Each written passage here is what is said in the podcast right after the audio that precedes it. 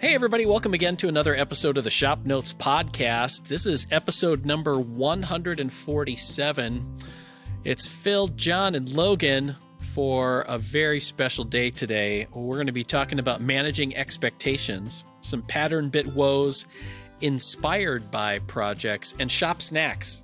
Today's episode is brought to you by Epilogue Laser. Quickly and easily customize your woodworking projects for added beauty and value. Learn more at epiloguelaser.com. Then, uh, last episode we did was on pets in the shop, and also multiple routers was part of it. So, a couple of comments here. Uh, Doug writes, I'm new to woodworking and woodsmith. Welcome, Doug. I've powered through all 146 episodes and actually learned a few things. And we offer our uh, condolences. I made a strip kayak and felt like sending it to a Viking funeral a few times. I now understand good woodworkers do make mistakes, but know how to fix and hide it. Thanks for the knowledge and confidence boost. Now comes the hard part waiting a week between episodes. Wait, was that you said his name was Doug? Yeah. Is this Doug that I know on Facebook? I don't know. I, I'm I'm gonna say it Probably. probably. I Yeah. think no, I think it There's is, 'cause only one Doug. Well, he just finished the cedar strip canoe and I've been kind of bouncing questions off of him and stuff. Okay. So Maybe. all right. And if it is Doug, his canoe turned out. All right. It was it was it was nice. Okay. Uh, Eric appreciates the uh, Shoptimus Prime reference that we had, uh, and also Shop Voltron. Got a big laugh. First time listening. Don't know your names net yet. New sub today. Thanks, Eric. Uh, E.G. Blue Suede said, by the way, CRI stands for Color Rendering Index. 100 is how colors would look in natural sunlight. So the higher CRI of your lighting, the more natural colors will look in your shop. Most of my shop has high lumens so I can see better, but I have a select section in my shop with really high CRI lamps, extra dollar signs, so I can evaluate finishes.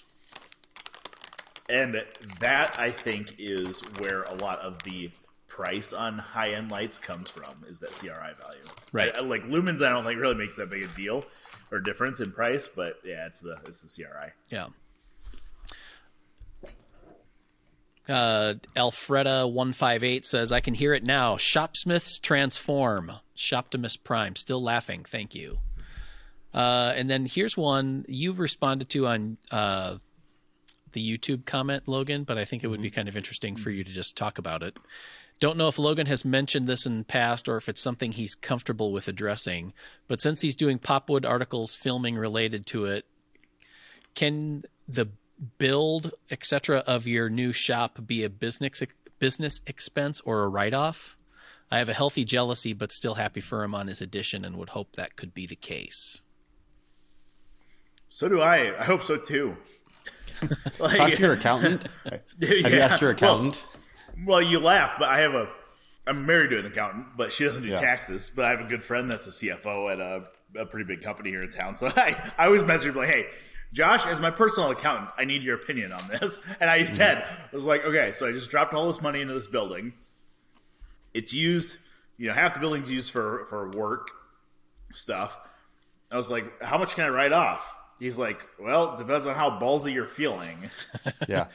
just write it off. how much do you care to yeah. Yeah. he's like how much do you care to be audited but yes long story short i can write some of it off as an expense technically i think you have to take into like material depreciation or depreciation of it okay into it and you can write off the depreciation i think um, I haven't done my taxes yet this year, so I don't know.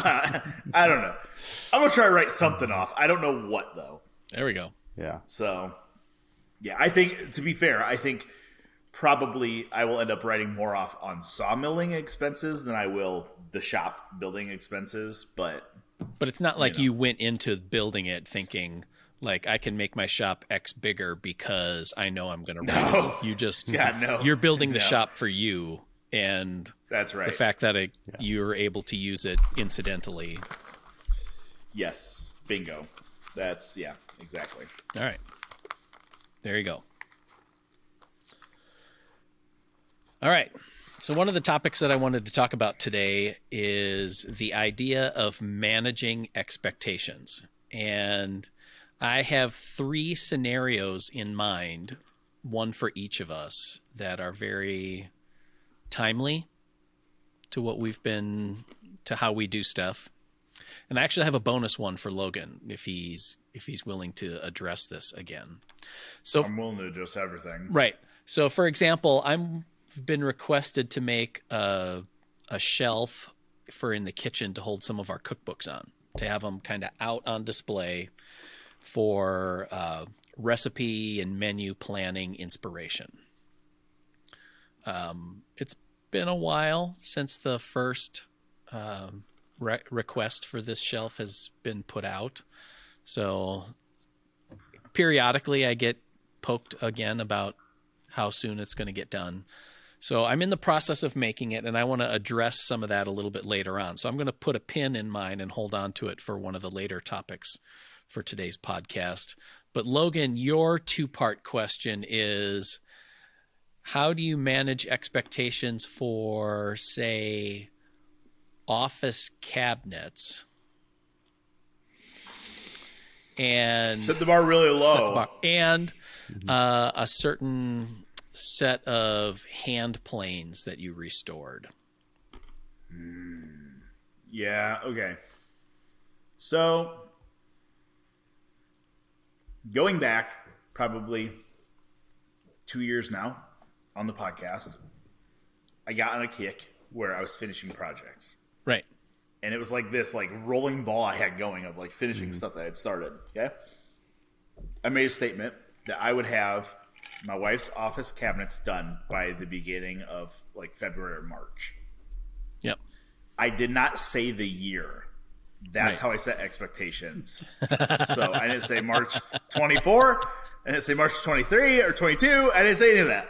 Um, no. Uh, so I think it's different when it comes to personal stuff because Sure. I think my wife and our families understand that we have other stuff going on, right? They do that. They or they they live with us. They are part of our lives. They understand that we have other things going on, and I think most people understand that. You know what? We do woodworking to some degree every day, like during our day jobs, like all day. That's not. I mean, it's not what we do all day, but like we do Right. woodworking every day. So there are some days where the last thing you want to do when you get home is pick up a tool. Like if I've been in the shop running a router all day, I don't want to grab a router when I get home. um, so I think we get some form of slack on that, right? Like I think our families generally give us some form of, of slack. They know So- us and they've set their expectations low. Yeah, I think that's probably what. Yeah, that's what this all boils down to. Is the expectations are set pretty low for family. Um, with that said, I think that you get to a point where you have to, where you have enough stuff built up that you just have to start being very honest about it.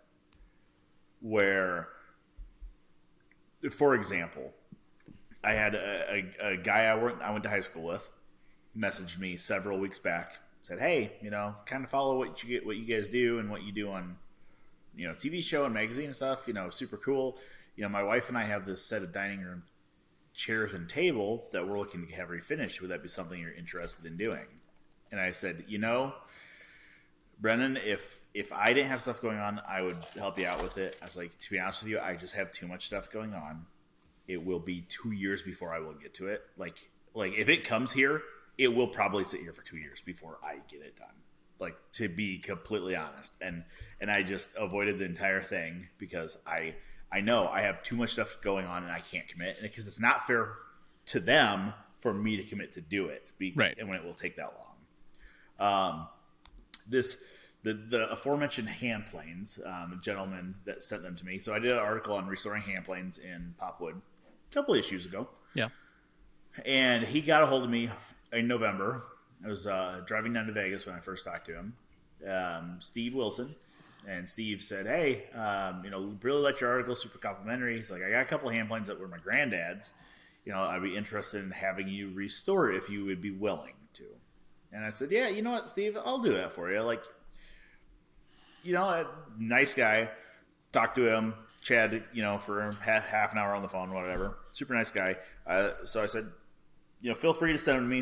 Um, I think I said, you know, I got, I have some stuff going on over this. You know, we're starting to roll into holiday season. You know, Thanksgiving and all that stuff. I was like, you know, I might be able to find some time, but it is a busy time of year.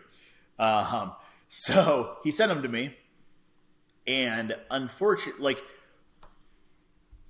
let me phrase this the proper way. the the planes were not like if they were in a thrift store, I would have passed them over. Okay, not not due to the state of them, just because of what they were. Like one of them was a Fulton, and one of them was a Stanley uh, Stanley number thirty five. So it was their transitional. Okay. Okay. I don't I don't usually mess with them. I don't usually mess with them. I just don't care to. Like, nah, I don't know. They're like the Intarsia of the hand plane world. and and I just like I don't know. So I got them, and I I got to a point where like I had like you know I took an hour, stripped them down, threw them in parts cleaner, and they sat there for a while. It then, to be fair, it did get to a point where I decided I needed to repaint one of them, and it was so cold outside, and I don't spray paint in my house. Um, so I wasn't going to spray paint them. You can't spray paint them it's cold. I could have brought them into the office, but I just never thought about bringing them in there, and I just don't. I would rather not, right? So, so yes. Long story longer. It took me longer than I wanted to get these hand planes done, and Steve was reaching out to me about every week, like, "Hey, how you coming on them?" It's like, well, I, I hate to keep saying it sound like a broken record, like, "Oh, I'm working on it, I'm working on it, I'm working on it," because I mean, I was. Um, it just was very slow. So managing expectations for something like that is is hard. And I don't like to get to the point where I feel guilted to get something done. But that's almost the point I get to with some of the stuff where it's like, okay, I got I just got to get it done. Like I got to carve out cuz we all do it mm-hmm. where it's like, oh, it's the it's the old, you know, coffee break or the water cooler break. Like it's like, all right, I've been answering emails for the last 2 hours. I'm going to get up, walk around for 10 minutes, you know, walk down to the mailbox, get my mail and come back. It's like, well, the 10 minutes in my mailbox, I could have sanded the hand plane tote. But I like to carve out chunks of time to do that type of mm-hmm. stuff, and I guess that's the biggest issue is right. it's like finding the chunks of time to get it done. So, which is why I like stopped picking up big machinery that requires work right. Yeah. Mm-hmm. Right. So to answer your question with a non-answer, I just wait till I still start feeling really bad about it, then I do it. Right. well, which yes. I think you know the three of us probably tend to overcommit on stuff and say yes to people yeah. for things because we want to help people out. Correct. And Absolutely. It just yeah. ends up that we are time optimistic. uh huh. And that usually runs into all sorts of issues on things that are that are happening. So, yeah, yeah, because I have the same thing with uh, you know I teach classes for the Des Moines woodworkers, and yeah.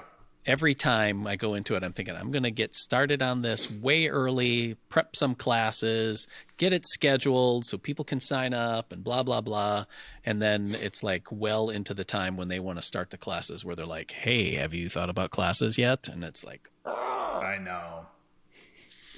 I have one of those on Saturday. I have to teach it. That's like, oh man. Well, and and I think you're exactly right. It's a it is a desire. We have a very particular set of skills, right? My best Liam Neeson voice, and we like to help people with those skills. So some people don't have them so we like to help people out, but you're right. Mm-hmm. We are time optimistic. Or it's like, oh, that's only going to take me an hour to do, and then three and a half hours later, you're still finding the tools you need. Yeah. So, yeah. Yeah, going back to you were talking about your refinishing uh, your friend's chairs or whatever, and you saying it'll be two years before I get to it. And it's usually it'll be two years before I get to it if nothing else comes up, but ten other things come up, and so it's like I'm never going to get Yeah. to it. And it's not like you said, it's not like you don't want to do it. It's just time optimistic, and things come up, and there's always more to do, and just one of those things. So Well, you know, and so here's here's the other thing is generally most of this stuff doesn't t- tend to be time sensitive, and maybe that's maybe that's the the worst phrase to utter to one of us is like, "Hey, I'm in no hurry No big deal. this." Whenever you get to it. Yeah. so because then it's like, okay, I got some time, right? Um, I do. I have another. I have those book. Remember the bookshelves I put shelves in for my friend that her ex husband started. Oh, yes. Oh yeah, the Uh-huh. window Yep. shelves or yeah, I still have to do those. yeah. I thought So, you got those yeah, done because they were here for a while, and then you did some stuff on them, and then they disappeared. So I, I gotta like, pay. it. I didn't. Done. I, I have to ins- now I have to install them and trim them. Still, I haven't done that. no. But All right, no. um, this stuff just keeps coming up. Now there are a couple of things, or there I have had a couple of times where it's like, oh, this actually is an emergency and somebody needs my help with something. yeah, Um, you know, like maybe not necessarily woodworking related, but like when we had that tornado come through a couple years ago, uh, came right by our house, and it got that's there was a a property up the way that her this lady and her husband's house and farm were was surrounded by like 240 some odd white pine trees and it broke them all off and like it was an absolute nightmare so like something like that is an emergency um, one of our guys that uh, does some of our color correction rick belmer he uh, he got hold of me a couple oh it was early december he's like hey he's like my basement stairs are falling in can you help me and i'm like no, but yeah, that's kind of a big deal. Like you can't walk down your stairs and have them fall in. So like that's fine. Like I like I don't mind doing that. Um and th- those are the things that, you know, obviously take a little precedent over anything else. Um, but yeah, if you ever ask for something from one of us, just don't tell us you are in a hurry for it for a particular reason. I, heck, it can be made up. It can be fictional. It doesn't have to be Yeah. real. Yeah, I would say it's good that we have certain de- deadlines on like work stuff because it just it seems like you can always just keep working on something and keep you know changing stuff, fixing you know Yeah. never quite get there unless you have a deadline. right. So it's like if you don't have a deadline, you can always just. I always feel like I can just keep getting halfway closer to getting done.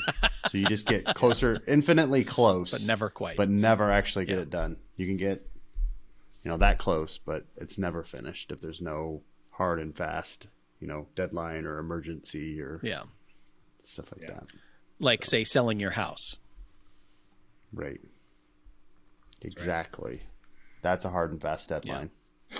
That seems like um anytime I would kind of get a rush on getting house projects done was something to do with our house where it was like we're getting it like assessed or or you know to like refinance our loan or so, like something so it's like, oh I got to get this stuff done or we're having some big party or if it's a graduation or selling your house it's like okay now I have to get all this done all at once It's real. Yeah. so but until then it's not getting done Yeah. Usually it's the projects that like are kind of like just totally random meaningless projects that's what i Yeah. i work hard on that just have no meaning to anyone else that are just totally unnecessary it's like i'm gonna get this done you know Uh, yeah. Yeah, I've been feeling that same way because I don't know why. Because um, I'm gonna have one kid starting college this year, and a bunch of medical bills for both kids and whatnot. And the one thing that I cannot stop thinking about is I want to make like six or seven different built-ins in my house, like right now. Plus, mm-hmm. either redo the kitchen cabinets or just all new kitchen cabinets. And I, it's like I just can't stop Yeah. daydreaming about it. I say tear out the cabinets and then figure it out. Yeah. Just burn the ships. Burn the ships and then Yeah. I So- remember, yeah, redoing our kitchen and pulling out all the cabinets, but leaving the sink okay. and having appliances there until like the last minute and then pulling the sink. And then it was like, had to wash dishes in the bathtub and, you know, giving kids a bath. Like, I, I think we had a baby. It was just like they had their baby bathtub mm-hmm. and just, it was, it was nutty for a while. Yeah. So, Today's episode is brought to you by Epilogue Laser. Quickly and easily customize your woodworking projects for added beauty and value. Learn more at epiloguelaser.com. So let me ask you this question: Do you, on something like that? I guess it depends on your situation, but like, do you do you go the the quicker route and just reskin the doors on them, like do new doors? Because doors and drawer fronts will give it a whole new look, Right. But I guess if you want to change layout of stuff, that's where it gets a little different. Yeah, it's kind of a little bit of both. So the kitchen one, which comes up for me periodically, I just get kind of like a, I don't know, Wild hair. kind of a wild hair. Yeah, is that Yeah. Uh, when we bought the house, had a fridge in it, and lived with that fridge for a while, but needed to replace it. And on one side of the fridge is an outside wall. And then it goes into kitchen cabinets. But that space was designed for like an old school fridge that, you know, the like top freezer, whatever. And we'd like to have like a French door one that would be kind of just a nice fridge to have in there. And it won't work because being right up against the wall, there's no space for that door to come out to the left. Um, there is on the base there the next thing over is the dishwasher but there's like a four inch yeah probably a four inch spacer piece there that i would love to take out so that essentially the dishwasher is then right up against the fridge and then i could get a our decent size you know like our our nice fridge is in the basement frankly. Um and then have that bigger because right now what we have is like a counter depth small fridge and with a family it's just there's just no place to put stuff in it. Mm-hmm. Um, My nice fridge is in the basement too, but that's because it's full of beer. so there's a little rearranging there but you know if i'd have to figure out how i would cut the countertop. But then if you move it over now i got to deal with an upper cabinet next to it that needs to get narrower uh, the cabinets right now have the like partial overlay doors which look dumb to me i just don't like that style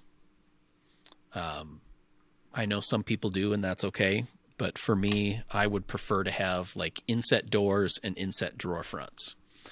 So I would love to redo doors and drawer fronts and then paint them because right now they're kind of 80s, 90s, golden oaky, just whatever. Um, in the one corner, as you keep moving down past the sink, I have a little kind of lazy Susan corner cabinet thing that it just in my opinion those kind of corner things are a waste of space so what i'd love to do is to you know the drawers to the left of that corner just extend but then that you know now i'd have to figure out do i just cut away that section of that cabinet you know in between and then on the other side cut into that so that i could just do wider drawers and a big bank of drawers then and yes, there would be a little bit of dead space in the corner, but let's be honest.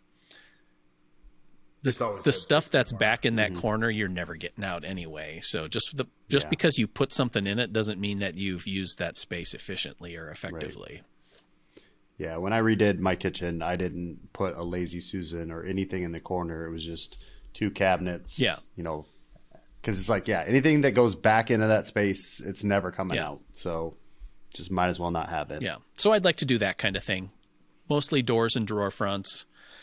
That corner would be the one that would be problematic for me as to what I would figure out how to how to deal with that, but I don't know. In my time optimistic world that I live in, I feel like I would come up with something really elegant, mm-hmm. easy to do, so that the you know essentially the boxes would be the same, even though they're not anything special. But you know, a painted face frame on them and new doors, I think would make the whole thing mm-hmm. look look better overall. So mm-hmm.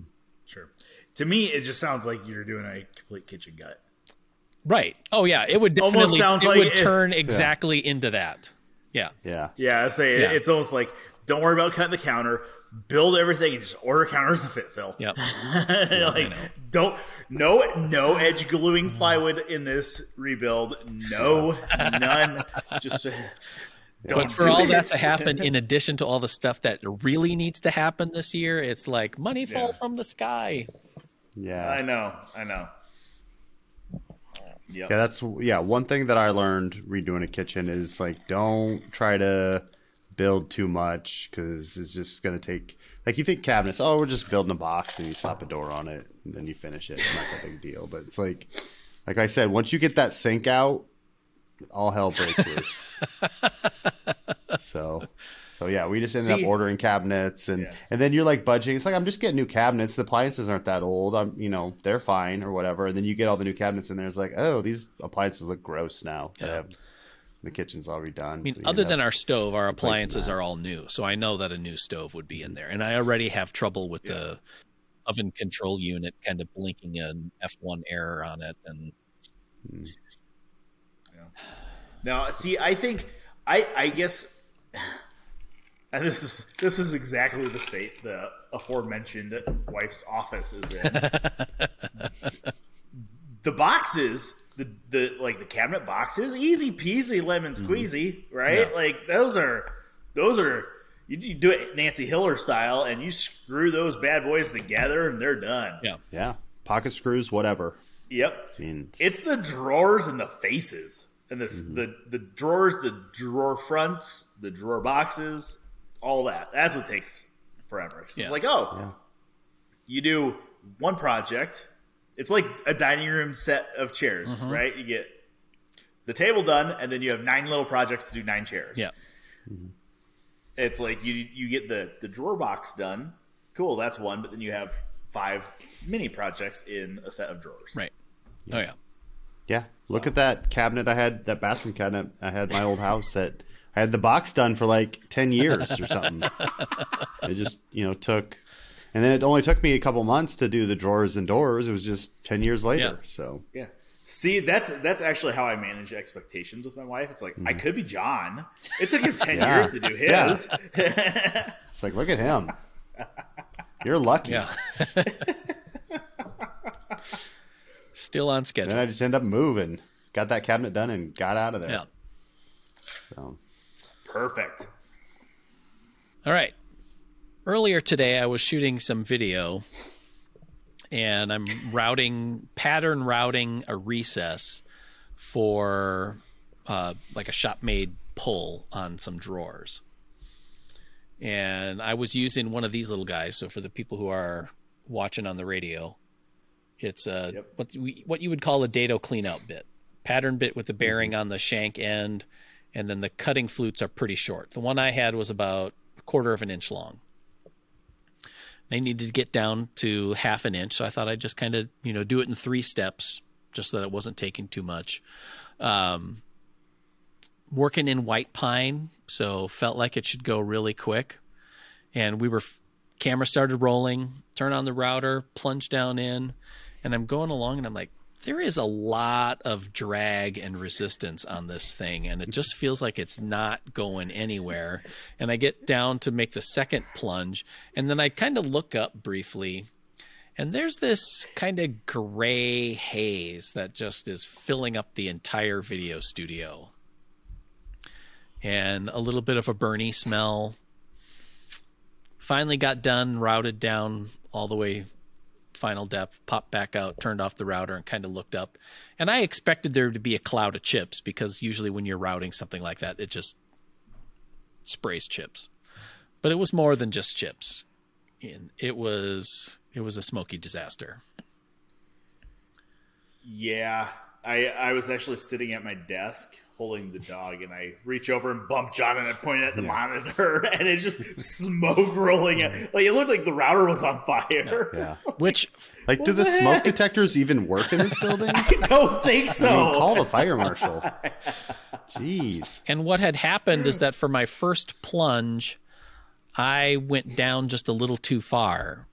So there was, you can kind of see it on this bit here when I hold it up. There's a space between the bearing and the cutting flutes. This one is pretty bad.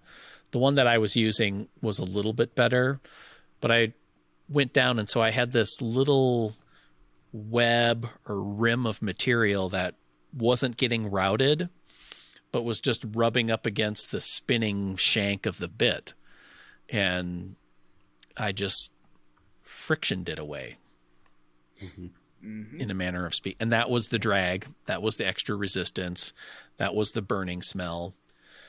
The subsequent ones that i did went great. Lickety toot because i figured out that i had to take it in a little shorter step at least to start with and then mm-hmm. work my way down and they cleaned out. The chips were much bigger. No smell. We had to turn on our super fan and the air cleaner and vent it for a little while. It's better in here now. It's better. Mm-hmm. So if you ever stuck on a deserted island and all you have is a palm router, a dado clean out bit, mm-hmm. some white pine, and a template, now you can start a fire. yes. And you'll be safe. Yep. So. That's that's, the lesson there. How I would do it. yeah mm-hmm. I would definitely not chuck a twig in that collet and use it like that. Start a fire. i need a quarter inch stick where's that see, we should have we should do a video on shop survivor of how you could start a fire in the shop. There you go. And then just everybody pick figure out Pick the away. best way to do it. yeah and you can't do the easy like oil soaked rags piled in a corner that's Oh, a gimme. yeah. It has to be controlled. right Controlled fire. yeah Just give me that 20 inch disc sander and metal. Isn't that what I did that had Yes. smoke rolling? Mm-hmm. Yeah, it was, wasn't We had it? the disc Yeah. sander Yeah, that was a going. good one. and down in the dust shroud area was still some dust Yep. and And embers. and then turned into embers hmm that was a nice one well done so anyway there was that. Then the other one uh, topic i wanted to talk about is an inspired by project. And um, years ago on the tv show we built this curved front wall cabinet.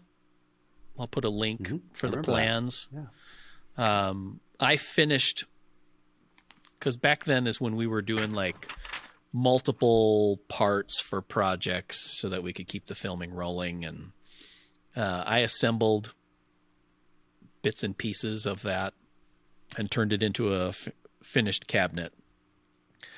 And it turned out really cool. I love it. We have it in our kitchen and it's kind of the coffee mug cabinet. In the drawer we have tea in there, so that's it's it's perfect. So I want to build uh, the cookbook shelf that I talked about earlier, but using some of these same details. So like the Roman ogee profile on the base, the kind of frame and panel look on the side, so that I would have that, and then instead of one long drawer that I would divide it up into like an open shelf on one side that I could slide on like face down kind of a one of our larger cookbooks and then have like a smaller drawer to the side of it. Um yeah use some of the molding profiles and the way that the the front i don't know face frame styles i guess you could call them kind of have an angled look with a little cove profile. Mm-hmm. In my head it looks really cool. So it's just kind of fun to be able to think about an existing project and then what are its defining elements, and then translate that into mm-hmm. another project. Because I thought about making, you know, just almost like a duplicate or a shorter version of it, but just have that as a bookcase or book cabinet. But then I thought, mm-hmm.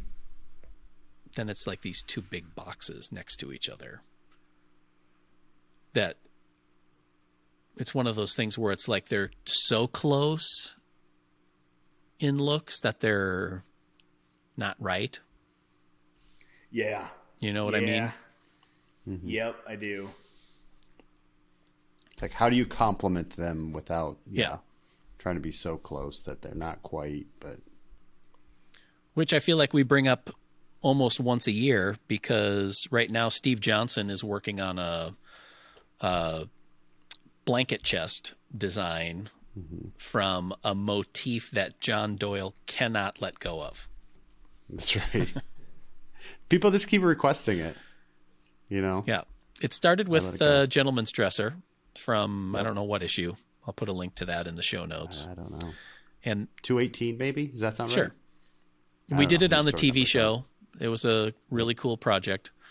Um, and yeah, we had people request like, is there going to be more to it? And it was like, no, that was a dresser that was just kind of a standalone sort of thing. And Mm-hmm. then we're like, well, I mean, I don't know, maybe.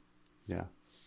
Then I think yeah. Did you do the? I think you did. I can't remember what the story was. Yeah, but I was supposed to do another project Oh, and yeah, then yeah. it like and then it was like, "Oh, uh, well, I'll I'll design a bed real quick. That'll fit into this issue." So I did the bed that matched that and then it was like, "Okay, well, if we have that, well, we need a nightstand and then we need a dresser and a mirror and now the blanket chest. So now we're thinking of like what else could possibly like just keep Doggy shrinking this stool? motif down. Yeah, maybe. or like I was, you said, like a little uh, mantel box or mantel clock or like a jewelry box or I don't know. So I don't know what we keep doing. I don't know where it ends. Yeah. It's like chips and salsa at the Mexican restaurant. How does it stop? I don't know. you just end up dying eventually. Or they run out. I don't know how it works. but they never run out. That's the problem. Now, right. No, so it's just like keep coming. just keep If going. you're going to keep bringing them out here, I'm going to keep eating them. Right. Yep. Even though I have my order Sorry. already, it's like I'm going to take a Yeah. bite of my. And I'm not like hungry. Yeah. Carne Can I just asada get this to go? yeah. I'm gonna. I gotta keep eating these chips and salsa. I don't want them to go to waste. Uh, Exactly. That's funny. So anyway, I hope to get that project. Now that I kind of have the, I have some preliminary sketches for it, and I got some material here that I'm gonna start cutting up. I think it'll be a pretty quick project to build, but it was just fun playing around with what those, what those design elements are, or what those construction details are that make a, a project stand out, and then applying it to something else. So. All right, one more item on the to do list for today. And this was inspired by something that we were talking about just before we started recording. And that is shop snacks. We've talked about shop pets in the past and some other things. Uh, I think it's pretty obvious that woodworkers enjoy spending time in their shop. And I think there's probably not a small percentage that would almost have it fully equipped as a living space or equipped enough as a living space that you could you could lock down in there and be all right. the proverbial doghouse. Right. Cuz I know there's some people and I heard of one person doing it and I thought that's a little weird but kind of genius at the same time. And then I I can't tell you how many other people I've talked to where they have you know like we all have like a shop stool by the bench so you can sit down and you yeah. know chop out square up mortises or chop dovetails or whatever. But in addition there's quite a few people that have like a shop recliner or easy chair. Yes. Some kind of a cushiony, soft Mm-hmm. place to sit. I don't have space for that in I my shop, of- but I, I can understand No. the the inclination. I kind of get the the sense, and this could be completely wrong, that whoever has a shop recliner has been with their significant other, if they have one, long enough that the significant other just says, "Well, you just get out of here for a bit." Yeah. and it's like just go away. You go out there and you're like, "Okay, if I go back in, they're gonna kill me. I would rather not do that. I'm just gonna work for a little bit, sit down, maybe take a little nappy nap, Way back up." I think sit, visualize is what you're thinking of. Oh yeah, yeah, that's yeah. Yeah, that's true because most of the people that I've talked to that have the shop recliner or easy chair are retired. So Yep. there is definitely a mm-hmm. definitely an encouragement to be out in the shop so that everybody gets their alone time that's required. Yeah. Yeah. So I don't think that I well, first of all, I think that is going to be my new drag name is Shop Snack. But the uh I don't I wouldn't say there's ever been a time that I've been in my shop that I'm like, "Ah, I really need a snack down here." But I will tell you, I go over to my buddy Greg's house. And usually we do that like on Sunday nights or yeah, Saturday, Sunday nights. And you know, we'll we'll be working on something and his girlfriend will make us like the world's largest charcuterie board and bring it out there and it will legitimately have like cured meats and olives and blue cheeses and stuff sitting Wow. on the cutting board on his SawStop table saw as we're at the lathe turning Right. and it is fantastic. I will tell you, it is fantastic. However, that's there's two of us, and only one of us is probably working at a time, so the other person's just sitting there snacking. Right. Okay. So That's you know. fair. I like that because it, it brings up like there's Yeah. really two there's really two angles here that we can go, and that's my discussion topic for everybody listening today and watching. Uh, send me an email about it or put it in the comments on our YouTube section. Is you know because we've talked in the past about having like a shop coffee maker, like a Mm-hmm. coffee maker out in the shop, or maybe a shop uh, fridge where you keep a couple of beverages of your choice out there, either before or after power tool use, or power tool use approved. What would you have as a snack, shop snack that you would keep in your shop? And what are the shop snacks that you take out with you? Like, for example, I've, you know, I know that I'm going to have some shop time. I usually grab a couple of Dove chocolates and stick them in my sweatshirt pocket when I go outside, and then kind of mm, melt, melted Dove chocolates. Right. But you, if you remember, my shop is not heated. It's cold. So Yeah, there's very little melting that happens. That's fair. I wouldn't keep anything in my shop because it's an open garage and it would just be like, Mm-hmm. I might as well just put like an eat at Joe's sign for all the mice to come in. But Yeah. See, I'm like along the lines of like like deer salami or something. okay. You know what I mean? Like like some form of cured meat. Cured meat. Okay. Yep. But see, like you had, like, like deer sticks before we got started, you had talked about like a dried mango from Aldi, which Yeah. is Oh, yeah. super delicious. So I could see like dried fruit. That'd be fine. Yep, nuts. Yeah. Mm-hmm. I'm a salty Um, snack like kind of person. So, yeah. Yeah, yeah, yeah. Actually, I saw there was a good. This I watched a Richard Raffan video yesterday where he talked about making these little canisters that are you know like a like a box, a lidded box basically, but it's turned, but the top is actually a bowl, so it's for nuts. And you store Oh. your nuts inside. You flip the lid open, pour your nuts in in the bowl, you eat them, and then you put the lid back on. Okay. I'm like that's perfect That's for genius. the shop. Like you can have that on your mm-hmm. workbench, and no mice are getting in that. Right.